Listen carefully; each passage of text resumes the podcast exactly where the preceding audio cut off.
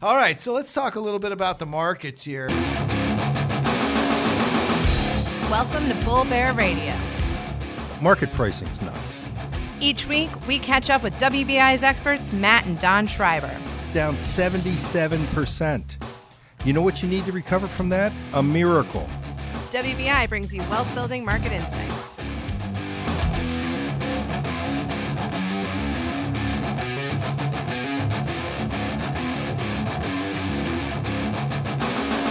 Hi, I'm Matt Schreiber, and this is Bull Bear Radio. Hey, Don Schreiber, how's it? How's it hanging today, man?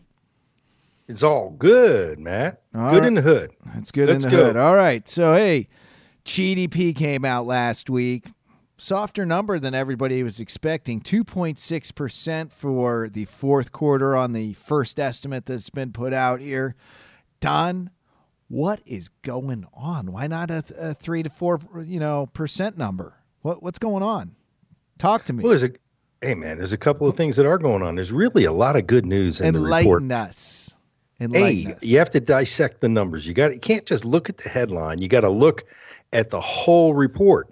So we had a big inventory adjustment that took about seven tenths off GDP. That was more of a one-time event.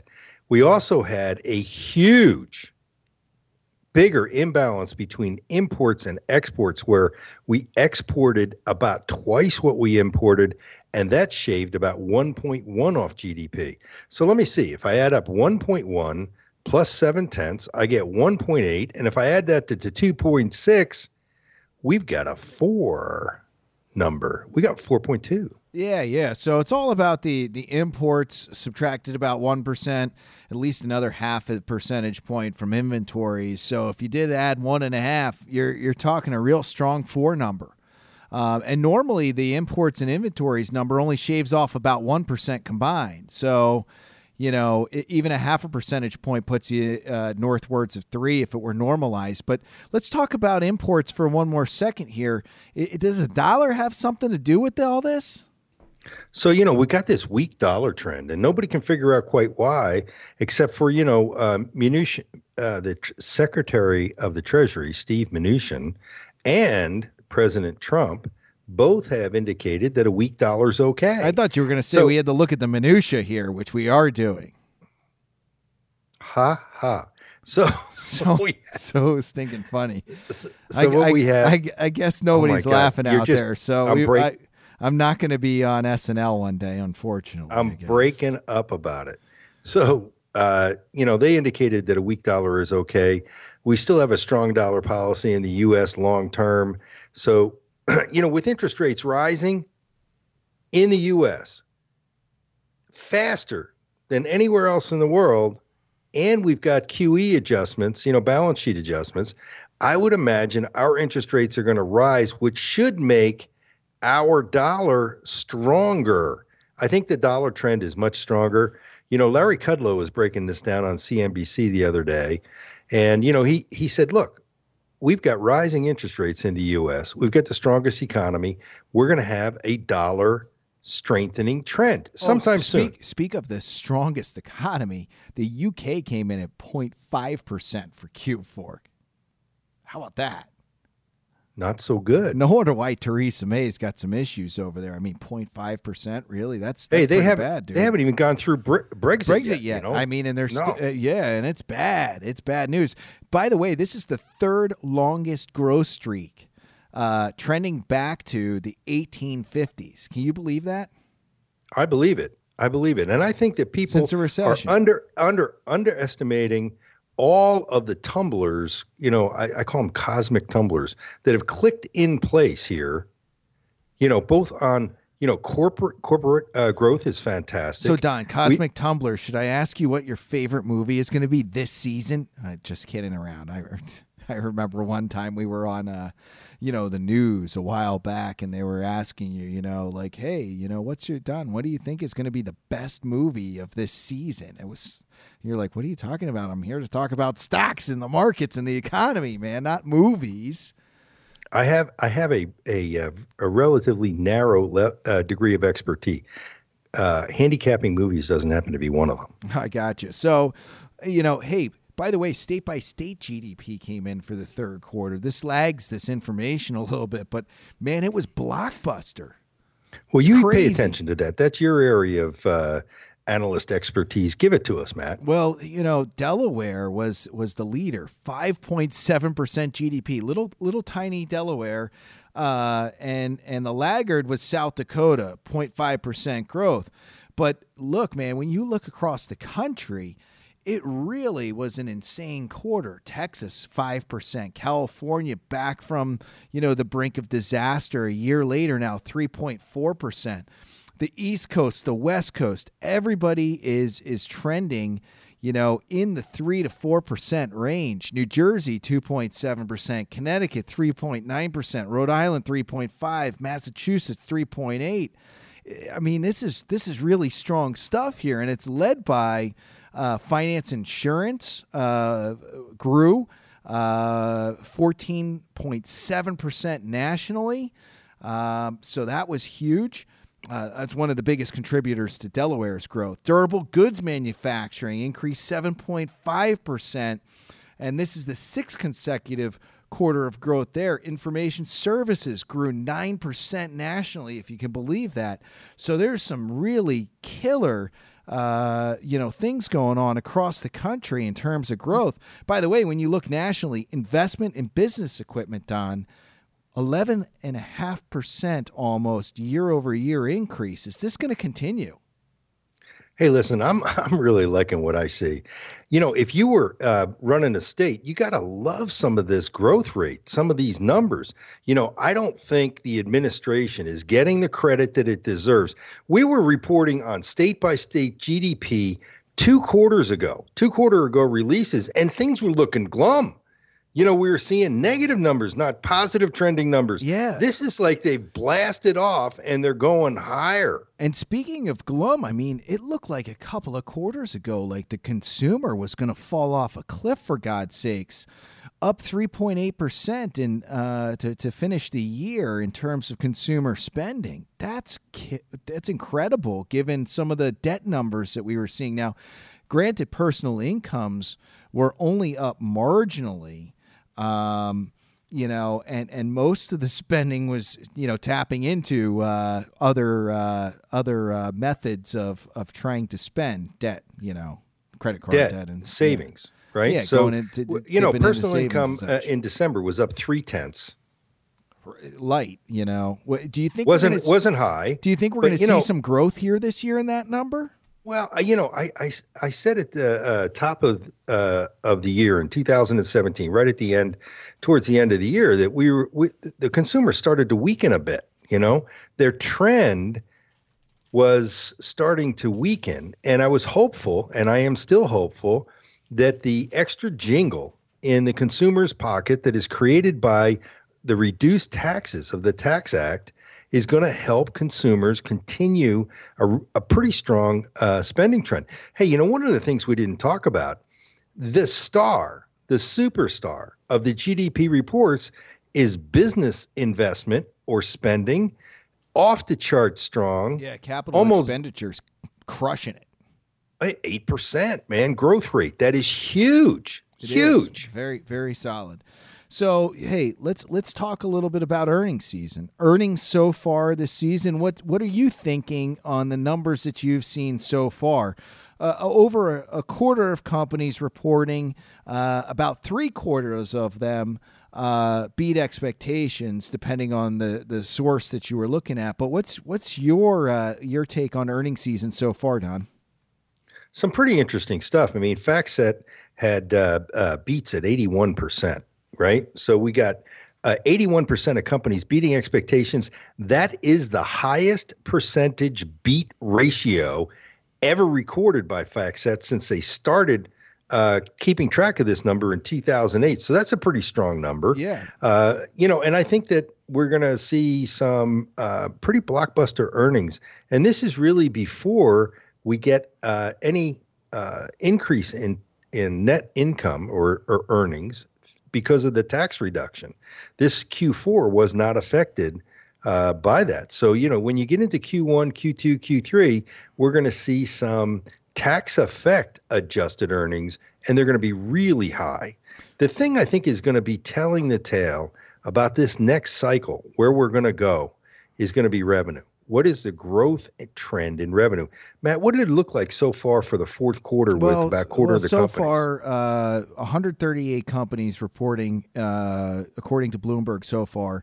Revenue is looking pretty strong at 7.99 percent with 130 companies, 38 companies reporting, and earnings up 11.01%. So looking real strong there from from an earnings perspective. The consumer consumer discretionary uh, grew at uh, a pretty good rate in the fourth quarter, about 11%. It's cl- very close to the average, 10.59% here. And uh, earnings were very similar uh, for consumer discretionary. So you finish that thread up 7% for sales growth on, on that. But the leading sectors, number one for earnings growth, energy, up 105%.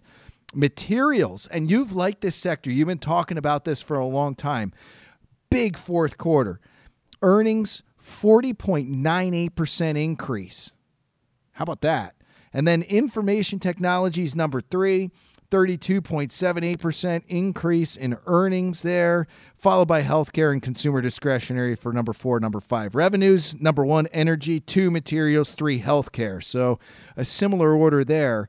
Don, what are you thinking in terms of, um, you know, energy, materials, infotech? Do these trends continue? I've seen that oil exploration in the United States is off the charts at the moment. Well, a couple of the other sectors that are also strong, reporting 100% beats, would be telecom and utilities, which really surprises me. These are your higher yielding sectors.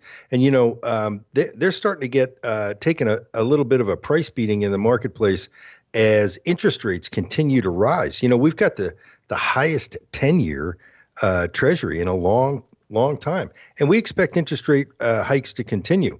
But, you know, with really strong earnings on a relative basis, these sectors, if they get beaten up because interest rates are rising, are the place to invest next.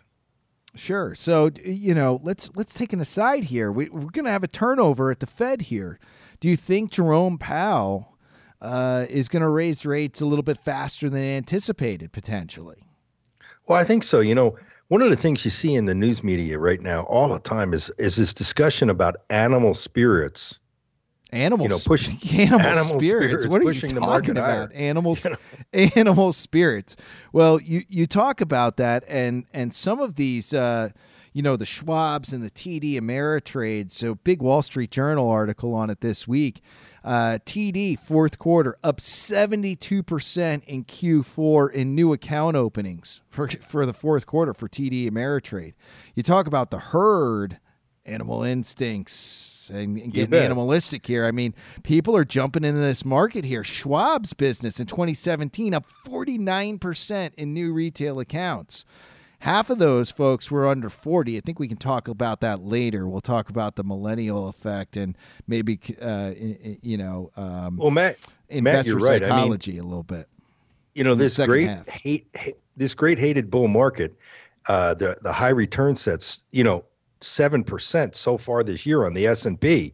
You know, for the first four uh, weeks, you know, are dragging investors not kicking and screaming. They're running and cheering right into the market. Right. I mean, the market was up 2.2 percent last week on the S and P, if you can believe that. Two percent last week. And we've got the highest no wonder why people are jumping in. of retail investor trading ever. Yeah, well, do you do you think people are are jumping in here, you know, thinking about this logically? And and it's more like if let's do a diving analogy. This is like you know, uh, you're you're on the high platform. A couple Chinese divers synchronized up there, go in, no splash in the water. Or are investors diving off the high platform? If you ever watch the diving in the Olympics, and they're going to do the belly flop, and it's going to hurt really, really bad. Well, they might even break some stuff. You think it's going to be know, that bad? I do. I think when this thing unwinds, you know, you get this kind of uh, aggressive, you know, overshoot. uh, everywhere. Um, animal spirits. You know, I was thinking this morning, what kind of animals are we talking about? I think we're talking about the ones that filled up Jurassic wolf Park. pack. Oh yeah, yeah. I mean, you know, we got animal spirits that look like, you know, Tyrannosaurus Rex running into the market right All at the moment. So, Don, after the break here, let's talk a little bit more about investor psychology and jumping into the markets here. I also want to get to uh, the repatriation of capital from offshore, you know, for these American companies, the repatri- repatriation bonanza. Say that a few times fast. Bonanza. It's a big no, bonanza. no, it's try and say big, big. repatriation five times really fast. I bet I, you guys do that while we're on the break here. Talk to you in a minute. Interested in practice management and market commentary? For our up to the minute take on markets and the economy, follow us on Twitter and LinkedIn at WBI Investments. Are you interested in practice management and other insights on how to navigate today's market conditions? We also post regular market commentary on our website, WBIinvestments.com. And we're back. So, hey, if you're not following us on Twitter, go follow us on Twitter, uh, Bull Bear Radio. Or, you know, if you want more up to date uh, thoughts on the markets as, you know, we see some news and stuff, follow uh, Don over at WBI CEO or myself at WBI President. Share the podcast with people, folks. You know, we're on Apple Podcasts, we're on Google Play, we're on SoundCloud if you use that, we're on desktops, we're everywhere you'd want to be. So, Don, let's talk repatriation bonanza. Uh, dude, th- so many companies have so much money offshore. Uh, what are these guys going to do with the money? So there's basically four things you can do with this cash held offshore. Uh, maybe five. You can increase wages, give bonuses, which people have been doing. But you know, the major component of the um, the capital that's held offshore are going to go into either stock buybacks, dividend repurchases. They're going to go into business investment and and and uh, spending, and or uh, mergers and acquisitions. So those are the four primary things that you can do with the capital. And the easiest screen for the stocks that are going to have the most impact over the next couple of quarters are those companies with the largest cash held offshore. These big buckets so of who are money talking about? relative to their market cap. So, who are you talking about? Who are some of these companies that really could, uh, you know, move the needle here and maybe have, you know, returns that also look pretty attractive because, you know, they're reinvesting in their business and their employees? So Franklin Resources is number one. Ticker's BEN, Ben, and uh, they're a company that has 37% of their market value held offshore in cash. $8.7 billion relative to a $24 billion market cap. That's a whopping number. You know, they just announced about a week ago that they bought a large European asset manager with some of that cash. It was a $10 billion uh, uh, assets under management company. We're going to see some of that. So there's your M&A right there, right? So Franklin Resources used a little bit of their cash to buy a competitor Sure. so that they're more competitive in the European marketplace. All right. Well, who else? Who is that? Who else is on this list here? So number two, Cisco. Cisco's got 34%, 67.5 billion relative to almost 200 billion in market value. Wow. We're talking about a whopping amount of cash. And, you know, they're big stock buyback company. They're going to make what they've done in the past with stock stock buybacks look like child's play. We expect them to really pile on. So uh, I'd look for Cisco, CSCO. All you know, right. Qualcomm is number three.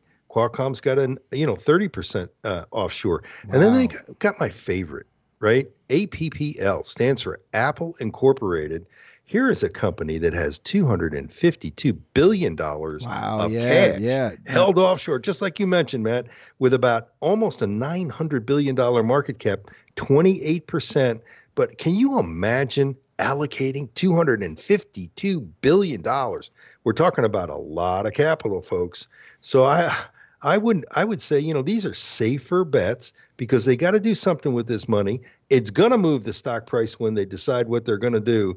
And so 2018, these companies are going to have higher uh, you know performance potentially. You know, Facebook, Amazon, Netflix, Google, they on the list here? You know, they're further down the list. Um, number five is uh, NetApp, NTAP.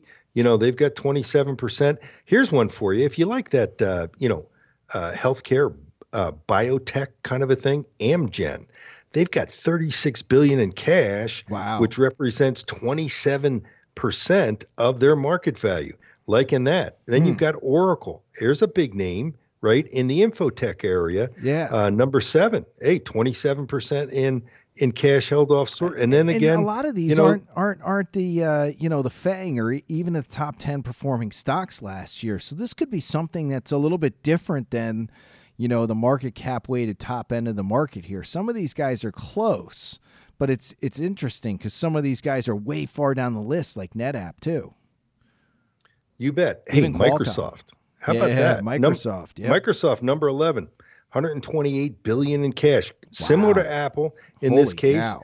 Um, only 19% of their capital or their market value held offshore, but you're still Yep. talking about, you know, 125 Man, billion dollars in capital. And you know, I don't think that their stock price reflects what that amount of capital can do for the company on a reinvested basis. They get to unlock that. Microsoft's a pretty good capital allocator. They're, you know, the largest software provider in the world. They're going to make some stuff happen with that. That's right. So That's these right. are these are companies I think that you know our listeners should be looking at. You can run the same screen I did. Um, we use Bloomberg uh, to run the screen uh, about a week ago. well, that's interesting. yep. You know, as of 1 11 18, that's where these companies were. I think that uh, you know it's worth a look. as usual, these are these are our opinions, and and they're well informed opinions. So uh, we're we're going to continue here. Uh, what effect will will the repatri- repatriation have on the markets? Do you think, Don? Well, I think the markets are going to go higher. I just said, you know, we got we got lots of cash. Lot You're of- talking about you think we have- trillions and trillions of dollars Okay. of capital. Well, So if you think if you think about it this way, right?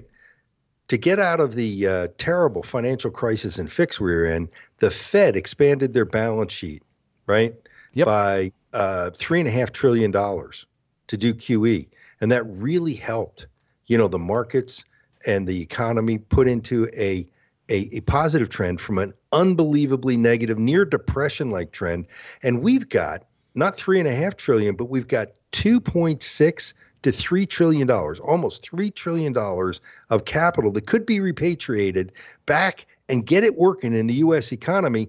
This could be really powerful because we're not coming out of depression-like conditions. You know, one of the worst uh, recessions in history. We are actually in a positive growth trend environment. And so, you know, we could see some really interesting things here happen. And, you know, I don't think that the Trump administration, the Republicans, um, and the Democrats are really aware of, you know, what happens when you apply a lot of capital flows in a capitalist system. This has got to really push the economy and therefore stock prices quite a bit higher. I think people are going to go uh, pretty much uh, bonkers when Yeah. they start to see what happens. Well, you know, earnings have risen pretty pretty nicely over the last year. There's no doubt about that. But earnings aren't keeping uh, you know pace with the, the stocks moving higher. We have a PE multiple expansion that's significant. I, I mean, I cracked open Barron's this weekend. The trailing 12 month PE for the S and P is 26.8 now. FactSet's got the forward at 18.4, average for both long terms around 15. So you're saying that we could still continue to see a PE multiple expansion and the growth underlying does support higher prices in your estimation. Yep, you bet. You know, this is uh, remember. Uh, I think 2017 to me uh, is deja vu back to 1998. This year, 2018, may look a lot like 1999's unbelievable melt up. Um, and obviously, the risk is when things get really, really crazy in the marketplace, and just the overvaluation is is so outsized. Like we had a 31 trailing PE on the S&P 500 going into 2000. Get a grip. We're Yeah. almost there now. Hey, do you And- so do you think the flock flies into the market here? You bet. You know, it's kind of like the flock flying through, uh, you know, the skies that are filled with these large jumbo jets. Every once in a while, they uh, yeah, splat. You know, get sucked into one of those engines. It's a bad deal. Oh, that is a bad deal. So you're saying next year could be the the splat event. We're if we're in 99 now, 2019 could be the real splat of you know event for the market. Well, we got to pay attention, and you can't afford to throw away the concept of risk management. You know, we put out uh, I put out an article last week that you know people are abandoning hedging. Both both the institutional and the retail trade are abandoning hedging. Yeah, or well, or risk management. This is not the, the time to abandon here. risk Yeah, management. You can get in the market here and and not get into SPY or some passive ETF. You actually can get in a, a manager who's picking stocks that that might actually outperform in a market like this too. Maybe not get all of it, but they if they don't get all of it, maybe they'll do better on the downside. I mean, you know, I, I see all this uh, equity inflows last week were huge. Uh, it, it seems like millennials are getting into the market. Do you think they should be buying something besides Facebook and Snapchat? Matt, what do people historically do? Do they buy low? No, they typically buy high, and uh, that really can have a devastating effect on capital. So we're I'm because worried they, about that. because they sell low. well, right? they bail So- and fail on their investment strategy because they f- they they fly into the market. They don't think about risk. They think there's no risk in the market anymore. There's always risk. Well, the markets would lead you to believe, and I, we've always said this. You know, sometimes the market makes investing look easy. Investing is never easy. Sometimes the market just fools you into buying into this concept of, hey, man, the markets are going to keep going up. They're going to go up forever. They're not. We don't know when the break is going to happen, but the more overvalued, the more hypervalued the markets get, and hyper uh, investors are chasing returns like there's no tomorrow. Got to have them. Yeah, yeah, yeah. You know, th- this is this is a classic buildup to something really bad Well, you know, at the- some time in the near future. The funny thing is, so many advisors have been pressured by their, um, you know, investors to move more towards passive in the last year, year and a half, and more and more of investor capitals in passive. Should should people be looking for alternatives at this point right now to the passive push? Whether you're in, you know, investing on like Betterment or Wealthfront or these types of things, or you're with an advisor, how how should you be getting in? If you were getting in right now, Don, what would you do? So one thing I wouldn't do is abandon risk risk management. You know, you got to have risk management. You got to have somebody who knows what they're doing. It time tested. You know, we at WBI we have that. We've got time tested risk mitigation strategies. We've been through several uh, bear market cycles where we've been able to control the down market uh, losses, and it's the most powerful thing you can do to uh, be successful as an investor. Hey, you know, This um, passive trade's dangerous. It is. And I'm going to leave everybody with this, and then this is all the time we've got today. So if you invested a million dollars in the S&P 500 in 2000, if, if you invested in the index directly, and you needed to take income out, and you took out 50000 per year, take the withdrawals monthly over that time. And each year, year number two, so on and so forth, through the end of last year, actually adjusted for 2.5% annually upwards. So you have a rising income stream that keeps pace with inflation. If you took systematic withdrawals from the S&P 500, you ran out of money.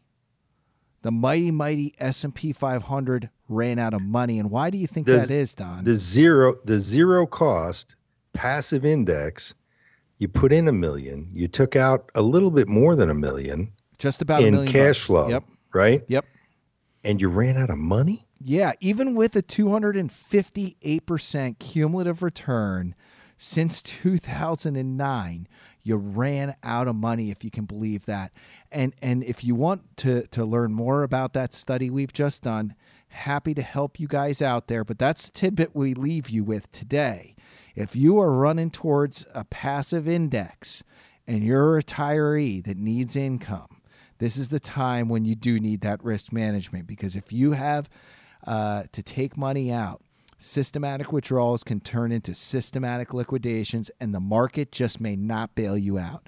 So that's all we've got time for here on Bull Bear Radio today. Thank you for joining us. Please share us with your friends. Uh, we're on Apple Podcast, iTunes, Google Play. We thank you for uh, borrowing your ears for almost a half an hour each week, and uh, we'll come back to you next week. Thanks again. This is Bull Bear Radio, where each week you can count on our real market news and advice. Catch all of our podcast episodes at WBIinvestments.com. Past performance does not guarantee future results. The views presented are those of the podcast participants and should not be construed as investment advice. Podcast participants or clients of WBI may own stock discussed in this recording. All economic and performance information is historical and not indicative of future results. This is not an offer to buy or sell any security. No security or strategy, including those referred to directly or indirectly in this podcast, is suitable for all accounts, are profitable all the time, and there's always a possibility of loss. Moreover, you should not assume that any discussion or information provided here serves as a receipt of or as a substitute for personalized investment advice from WBI or from any other investment professional. To the extent that you have any questions regarding the applicability of any specific issue discussed to your individual situation, please consult with WBI or the professional advisor of your choosing. This information is compiled from sources believed to be reliable. Accuracy cannot be guaranteed. Information pertaining to WBI's advisory operations, services, and fees is set forth in WBI's disclosure statement in Part 2A Form ADV, a copy of which is available upon request. The S&P 500 withdrawal scenario assumes a hypothetical $1 million initial investment from 2000 to 2017 with 50,000 annual income taken in monthly increments with no withdrawal for the first month. Indices are unmanaged and cannot be invested in directly.